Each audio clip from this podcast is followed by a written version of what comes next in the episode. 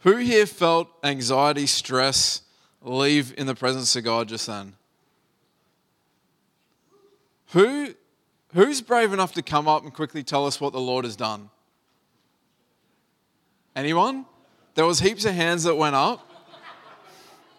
You know I was setting you up, but, but that's okay.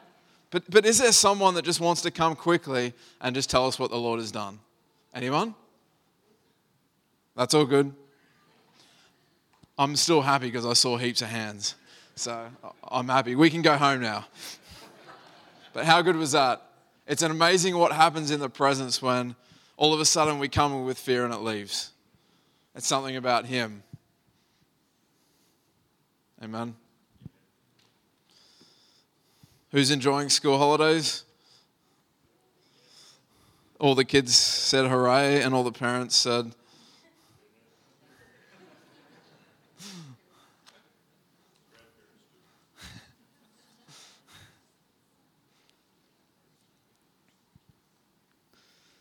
There's a verse in Second Chronicles that says that essentially we don't know what to do, but our eyes are on you.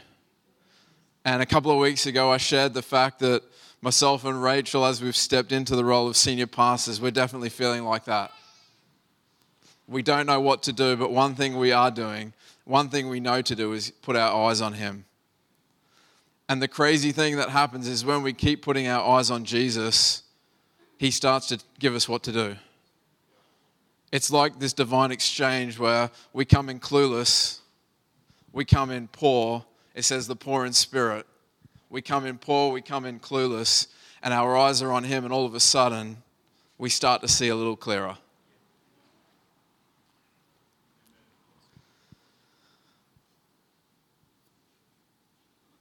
By the way, I'm still clueless. um, I don't have a clue what the next season of Hope Point looks like. I don't know what the next season of Hope Point, what it's going to look like, what it's going to feel like. But there's one thing I'm sure of. There's one thing I'm positive of. And this is that that the Lord is actually drawing us in. He's encouraging us to prepare for significant increase. Who's alive this morning? He is calling us. It, it's like an invitation. It's stronger than an invitation. It's like a summons. It's like a command that He's actually preparing us for increase. How many know that sometimes we actually wait until we see the promise being starting to fulfilled? But the Lord is saying, hang on, hang on, don't do that. Actually, start to prepare now, and then I'll bring the increase.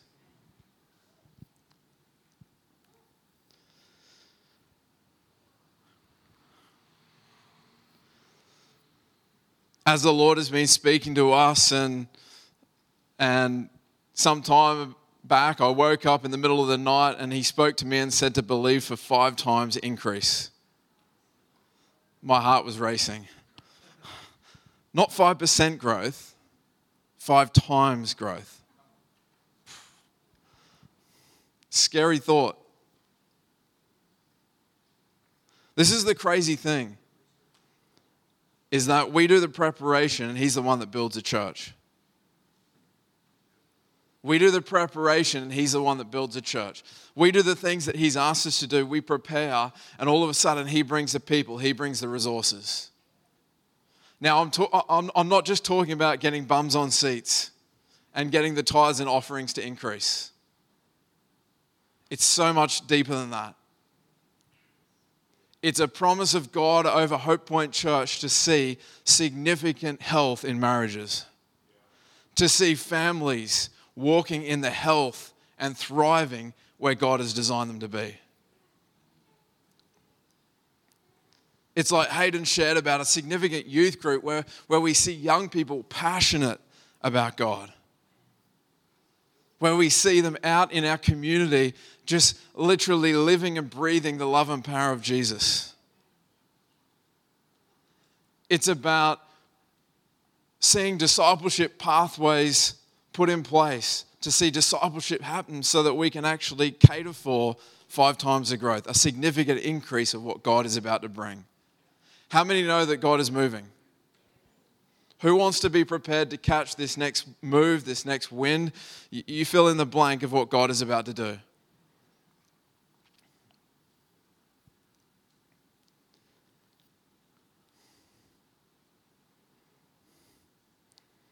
I'm not sure what the future of Hope Point looks like, but I'm convinced of this that He is asking us in this season now to prepare for significant growth. Recently, we had some rain. And maybe you don't know this, but we actually had a little bit of flooding in this building. This building actually leaked from the outside in. But I believe there's a day that we're going to leak from the inside out.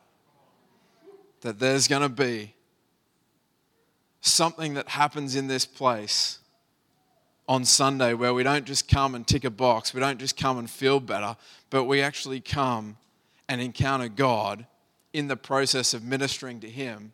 And there's an exchange that happens that we go out and we just leak on people. We infect people with the love and power of Jesus. Amen.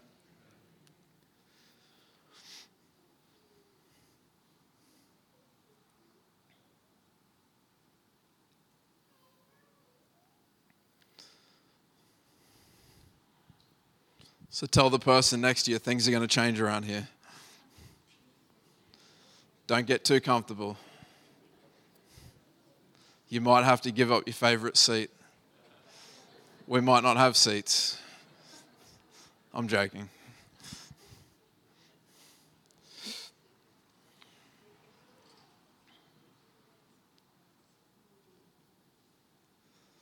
How many know that preparation is important to God? How many know that even preparation in boring things like structure, governance, leadership, ministry is actually important to God? I just saw half of you guys fall asleep when I said governance. But these things are important to God. In Luke's gospel, it talks about a, um, a story when Jesus actually multiplied food. And one day Jesus is speaking to a multitude of people, and this is what happened. The disciples come to him and they say, We've got to send these people away so they can get some food. And Jesus turns to them and says, You feed them. And they say, Well, we don't have any food. But hang on, we do have a boy's lunch. And Jesus said, That'll be fine, bring it to me. But then this is the crazy thing that happens. He gives them practical instructions about how to prepare the people for a miracle that's about to happen. He says to the disciples, Go and get people together in groups of 50. Jesus gives practical instruction around structure, around administration, around governance, uh, around these issues that are about to hold the miracle that it's about to happen. We see here that before this miracle happens, the disciples are busy going around doing this stuff. How many know that when Jesus multiplied the food, it didn't appear in people's laps? The disciples had work to do. They had to organize. They had to, to put structure in place. They had to do administrative duties. They had to distribute the food. This is fascinating to me because why couldn't Jesus just make it multiply in their laps? We're talking a lot of people 5,000 plus women and children. That's a lot of people. That's a lot of time, a lot of wasted time, in my opinion. If he could multiply food, why not put it in their laps? The point is that Jesus is looking, the Lord is looking even today for preparation.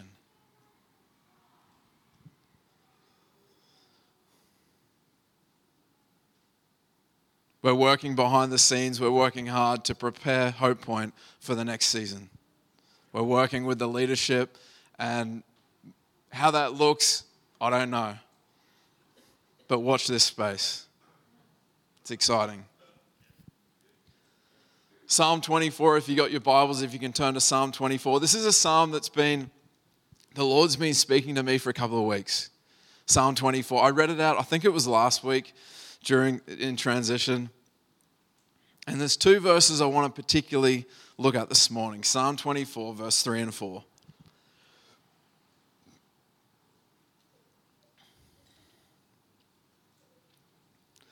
How many know that while we prepare in the natural with structure, with governance, with ministry teams, and all this, there's actually a personal responsibility for us as individuals to prepare ourselves for the next thing God is going to do?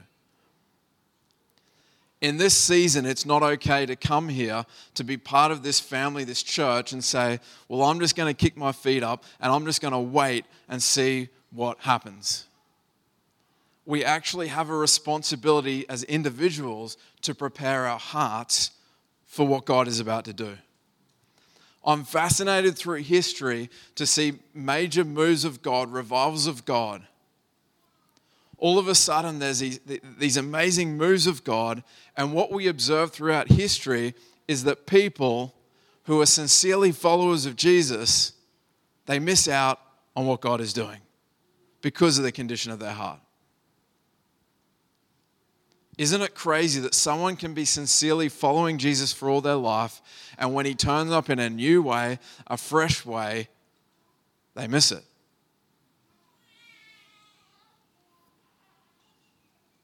It's to do with the condition of our heart. And so, as we prepare even ourselves for the next thing that God is doing, He wants to encourage us to look at our heart, look at the condition of our heart. Are you still there in Psalm 24? Sorry, I don't have many jokes this morning. Actually, I don't have any jokes. So maybe next week. Psalm 24, verse 3. Here we go. Who may ascend the mountain of the Lord? Who may stand in his holy place? The Passion Translation says, Who then ascends into the presence of God?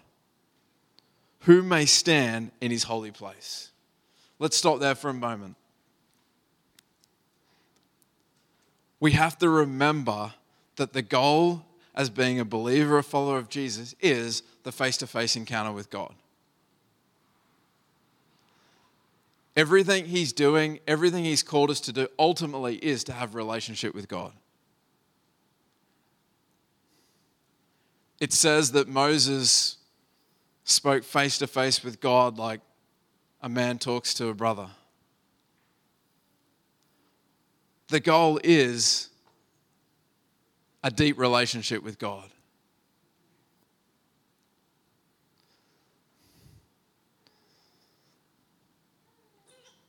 How many know that we can have amazing structure? We can prepare ourselves with structure, with governance, with all these things, but unless He's here, it's all useless. as much as preparation in structure, in teams, in governance is important, unless he turns up, it's useless. We see that in the, the story of the multiplication of food. How many know that if the disciples ran around and did all that stuff, but Jesus didn't turn up, it would have been a waste of time? Our ultimate goal is Him. And so, verse 3 says, Who may ascend to the mountain of the Lord? Who may stand in his holy place? The implication here is that there's a reserved place for people to go deep or go high or go intimate with the Lord. The implication here is that although that we all by grace receive the Lord into our lives, we all have an opportunity to come into His presence. There is a reserved place for those who can actually go to the deep places, the face to face encounter, the heights in the mountain where they encounter God. It says, So who can ascend into the presence of the Lord? Who may stand in His holy place? What it's telling us is not everyone gets to be there in their current state. So, who gets to be there? Verse 4 The one who has clean hands and a pure heart, who does not trust in an idol or swear by a false God.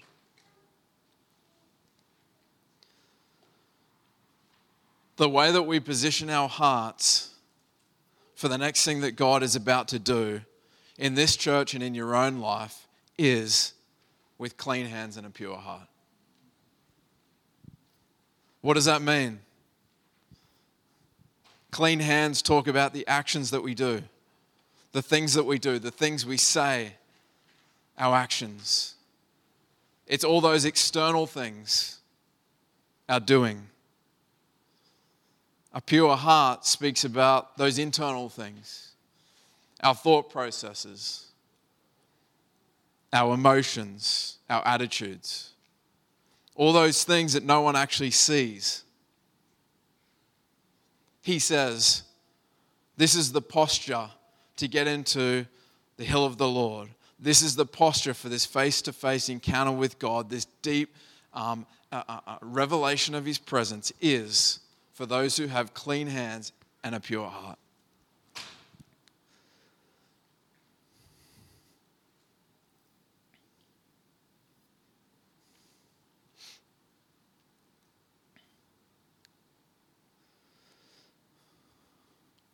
In Proverbs, it says, out of the heart, the mouth speaks.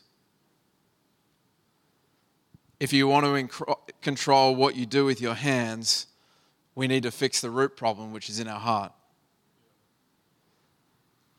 What comes out our mouth, what we do, is a reflection of what's in our heart.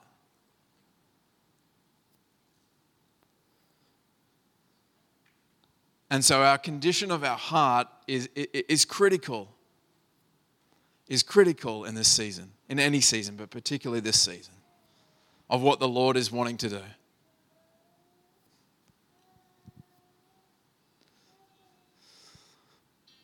Years ago, I, when I first got my driver's license, how many, how many people just, that was the best day of their life? That was for me.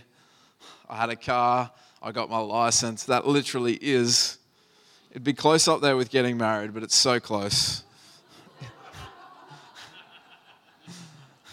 It was an amazing day. I remember having my license. It was like a, I could do whatever I wanted to do. I had wheels.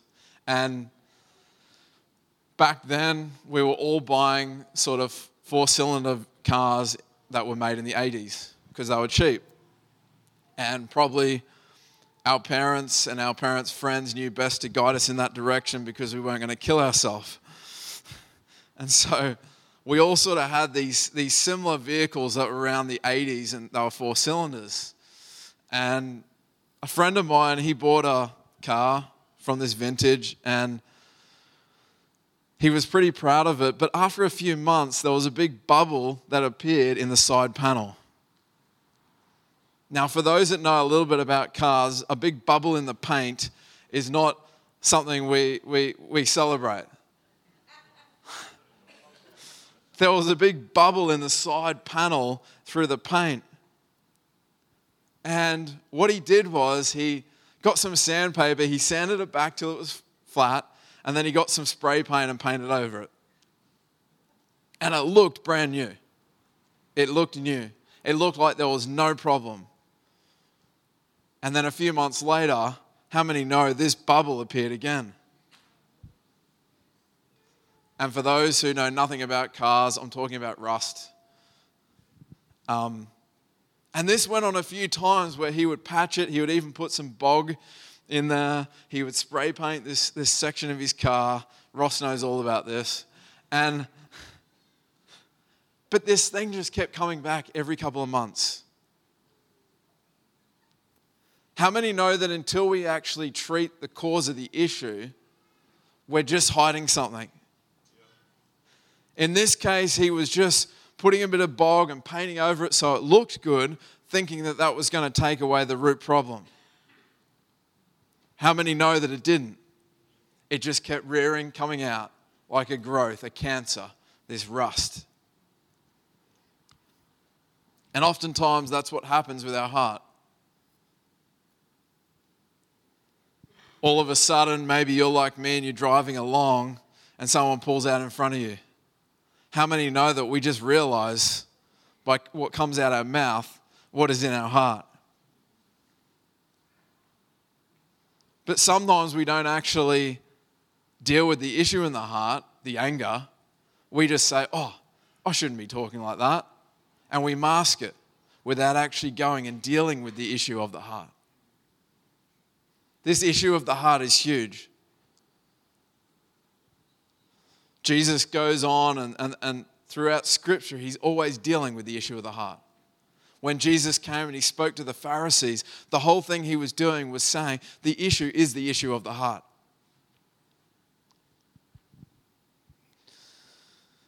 Proverbs chapter 4, verse 23 says this Guard your heart with all diligence, for out of the heart flows the issues of life.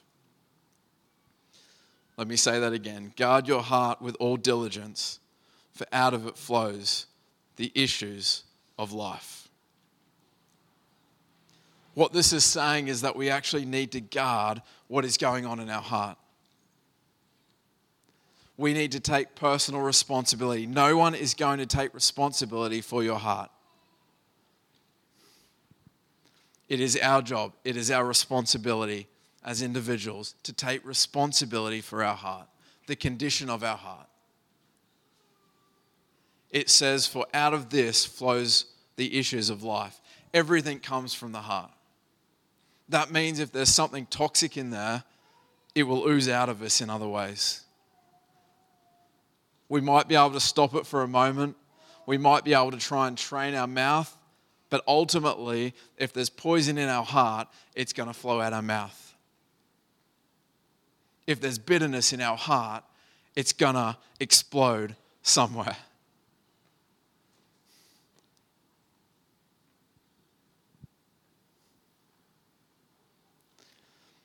Maybe this morning you're like me and you're thinking, well, how do I even guard my heart?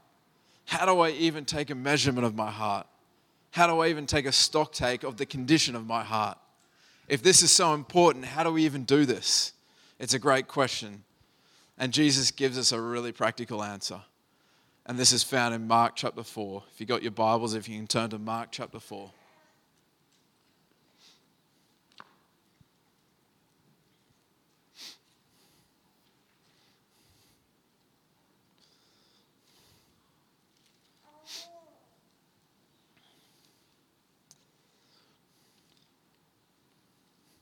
This is the parable of the sower. And in this parable, Jesus tells us, he, he warns us against three conditions of the heart that are going to be toxic. He warns us to watch out for these three postures, these three conditions of our heart that will actually bring destruction to us and actually void any fruitfulness in our life.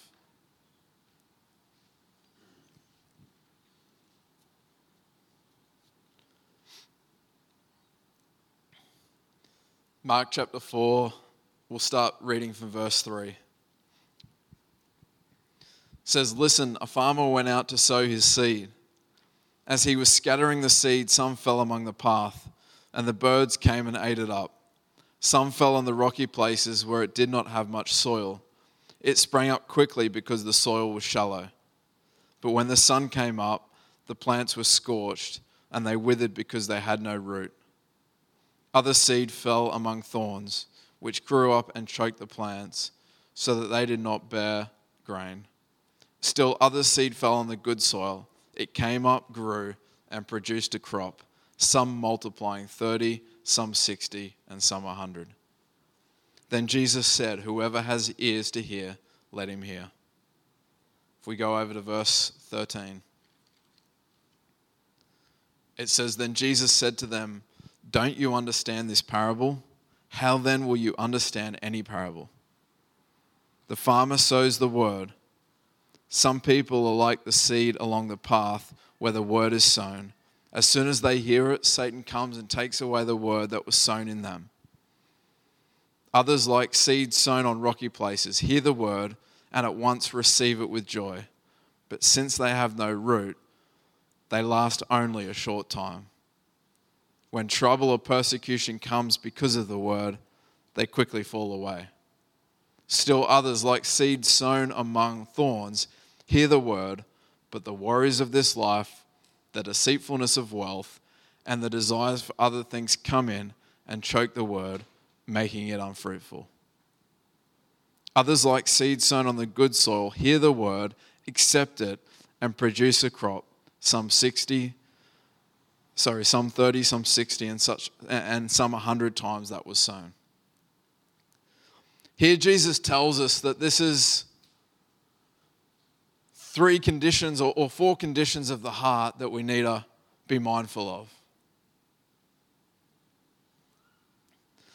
How many know that the Word of God, the seed, is the most powerful thing in the universe? God's Word is the most powerful thing.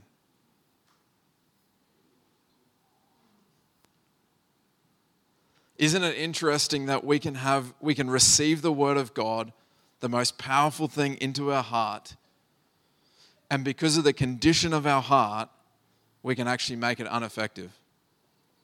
We can actually make it so that the most powerful thing in the universe actually has no impact on our life. This is, this is, this is fascinating.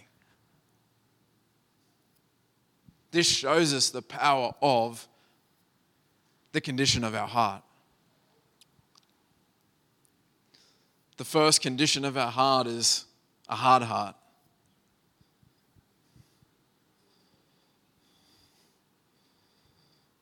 Says that when the seed is thrown, it's, it's on a hard place and it has no ability to go down and penetrate into the soil and to the heart.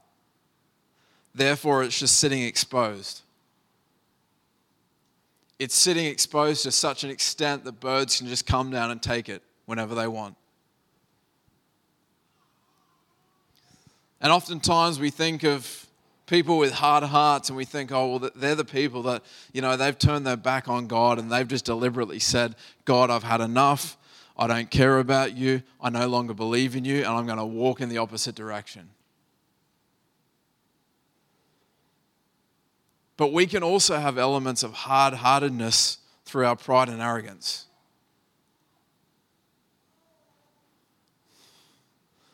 Just went really quiet. This is true. Through pride and arrogance, we can actually have a hard heart.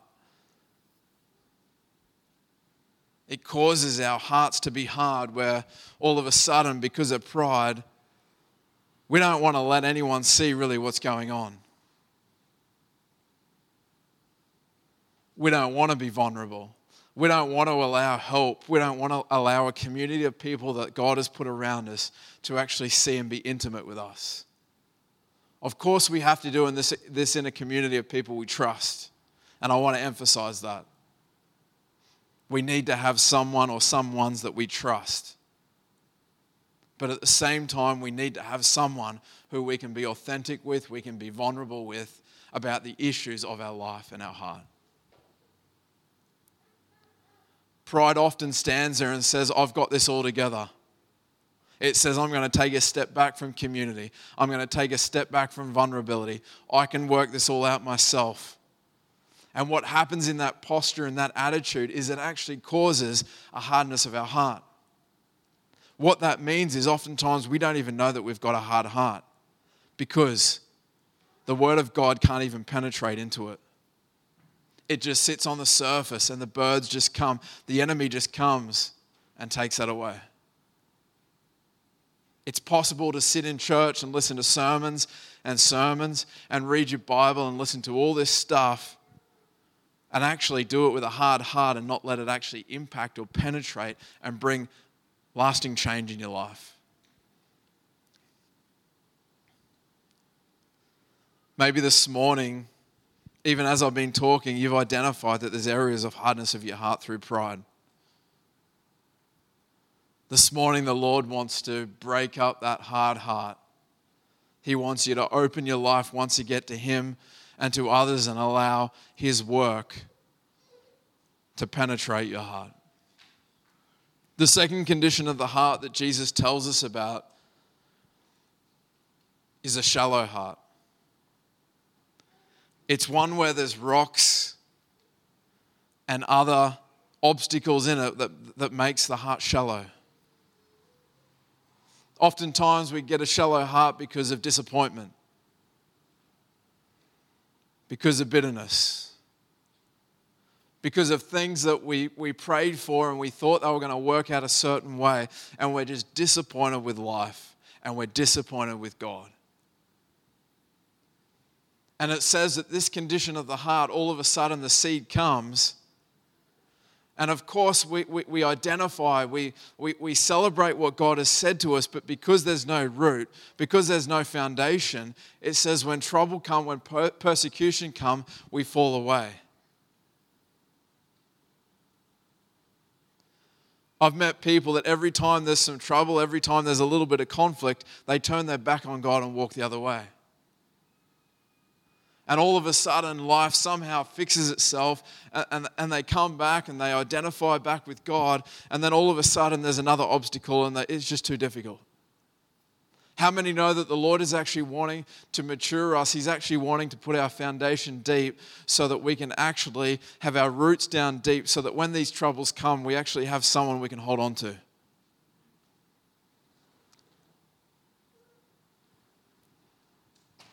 Maybe you're here this morning and you feel like the condition of your heart has some elements where they're shallow. Maybe it is bitterness. Maybe it is disappointment.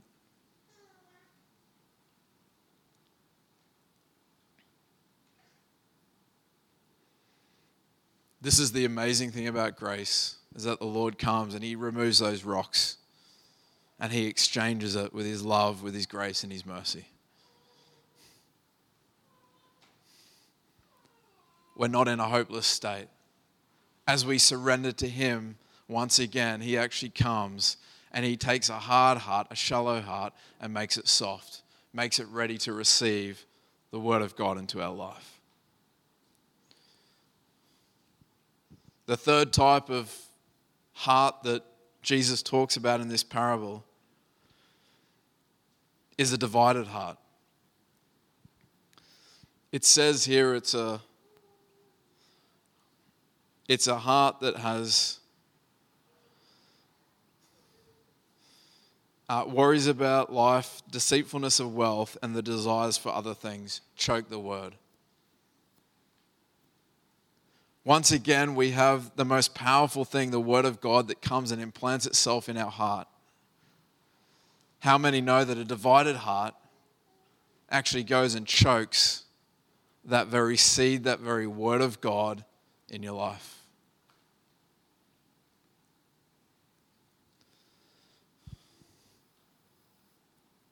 I've experienced all these conditions in my heart. But most of all, I've experienced this one the divided heart.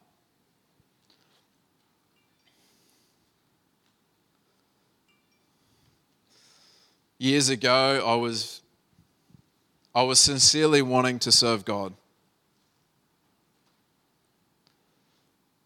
I wanted to be used by God. I was sincere in my approach to God.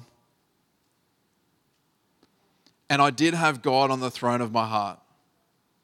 The problem was, I had the accumulation of wealth on that throne as well. And this was what I thought. I thought, God, why can't you and these other things get along and you can both sit on that throne? Why does it have to be one? Can't you guys just be friends and sit on the throne of my life together? And this went on for years. It was a divided heart. This is a condition of the heart that Jesus is warning us against. It's a divided heart. It was accumulation of wealth for me. It was other dreams and desires that I had. And I just wanted everyone to get along well.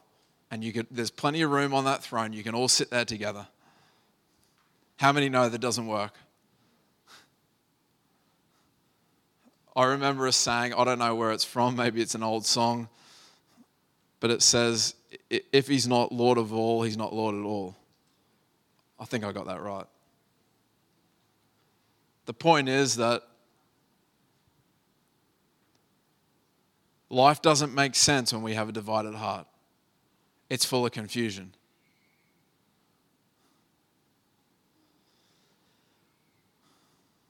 So, this has been my experience. I had a divided heart. There was no doubt that I was sincere. I wanted to serve God.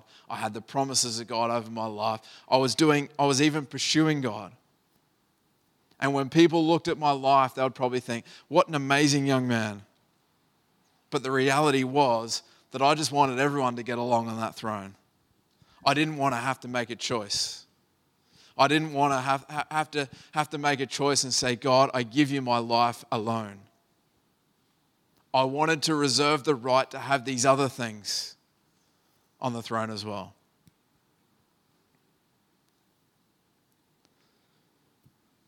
And so a life like that is in conflict, it's in confusion.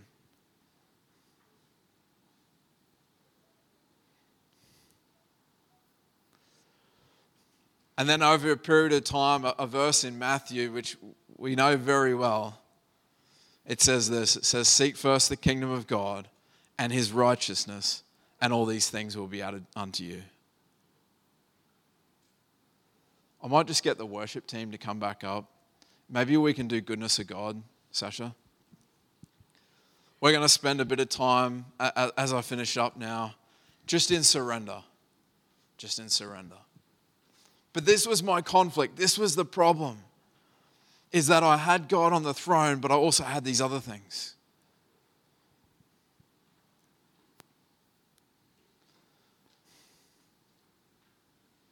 And I was confused. I was like, well, what about if I seek, seek love God first, and then like, I think if you've been around church a little while, you know, like the priority list. It's like God, it's like your spouse. Then I think it's is it family, and then it's ministry, and then it's work, or maybe it's work and then ministry. But and and, and it keeps going. The crazy thing is that when I read in Matthew, it just says, Seek first the kingdom. And then it doesn't give you a list, it just says, Seek first the kingdom. And in my logical mind, I couldn't understand this. Because it was like, if I seek first the kingdom, I'm going to neglect my wife. Because there's no list for her. If I seek first the kingdom, what about my kids? If I seek first the kingdom, what about all these other things that God actually really cares about? There has to be a priority list.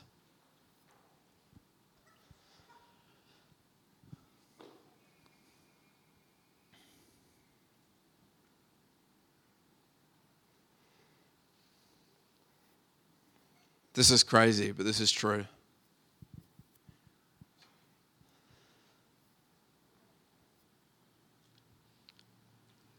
The verse says, Seek first the kingdom of God, and all these other things will be added. This is what I came to the realization that I just seek God. That's my job. He does everything else.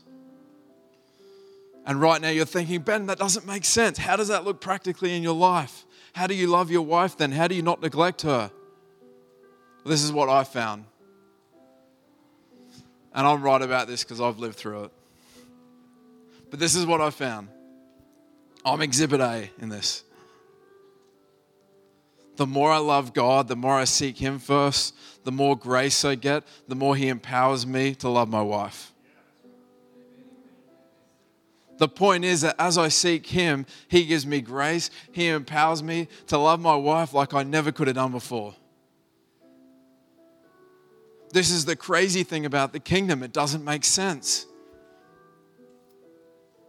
It's the same with kids. It's like, hang on, is it true that we can just seek God first, have Him the only one on the throne of our heart, and not neglect our kids? Absolutely. And you'll say, well, what about those people that do neglect their kids?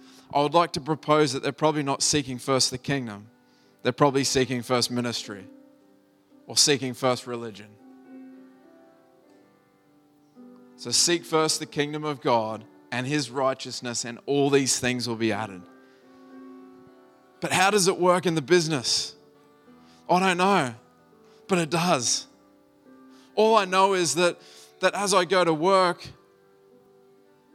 I see God first, and all of a sudden, He just brings strategy. He brings the right person. He makes me look like a genius in meetings. I don't know how it works. I walk into these places and I'm not lazy.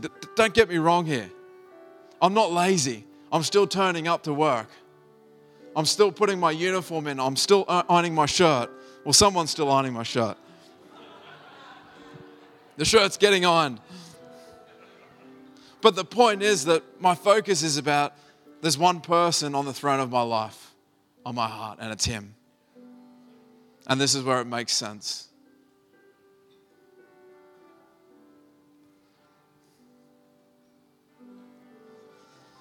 How are we going to be best positioned for the next thing that God has for us corporately and individually? It's the condition of our heart. Proverbs says, guard your heart with all diligence, because out of it flows the issues of life.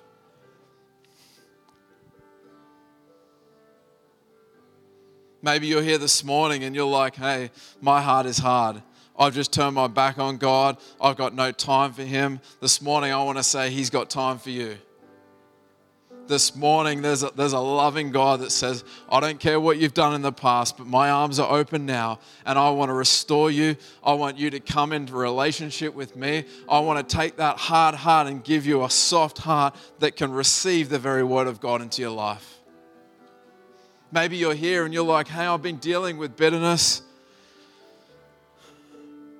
discouragement and I'm so shallow in my faith, the Lord wants to say, Hey, let me remove those things. Let there be an exchange this morning that I take those things and I, I, I, I put my love, my grace, and my mercy in your life. And those toxic things are removed.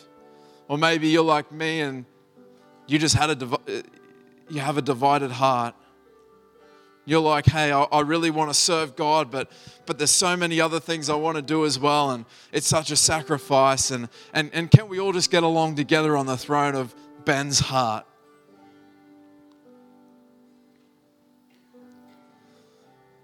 I want to encourage you this morning. It takes courage, but it's worth it.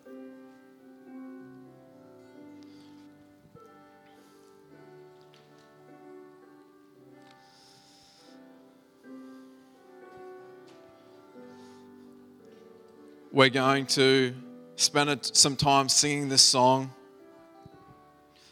This is time for you to just be before the Lord and yield again, surrender your heart to Him this morning. This is such an amazing place to surrender our heart once again to Jesus Christ.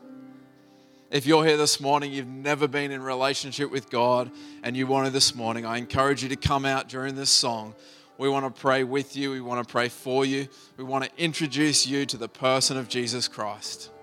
Don't be fearful. Take a step of courage if that's you and you want to do that. For the rest of us, I just want you to examine your heart. Examine your heart this morning and ask the Holy Spirit to identify areas of either hardness or shallowness or, or division in your heart.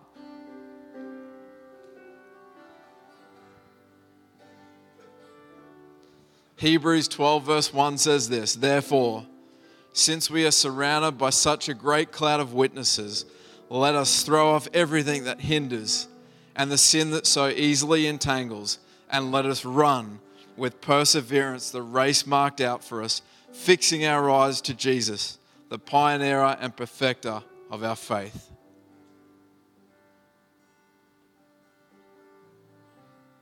Let us put aside those weights, that sin that so easily stops us from running the race. This morning, I just want you to surrender to Him again. Maybe you can put your arms up or put them out or just a sign of surrender this morning. Why don't we just close our eyes and just get in that posture of surrender?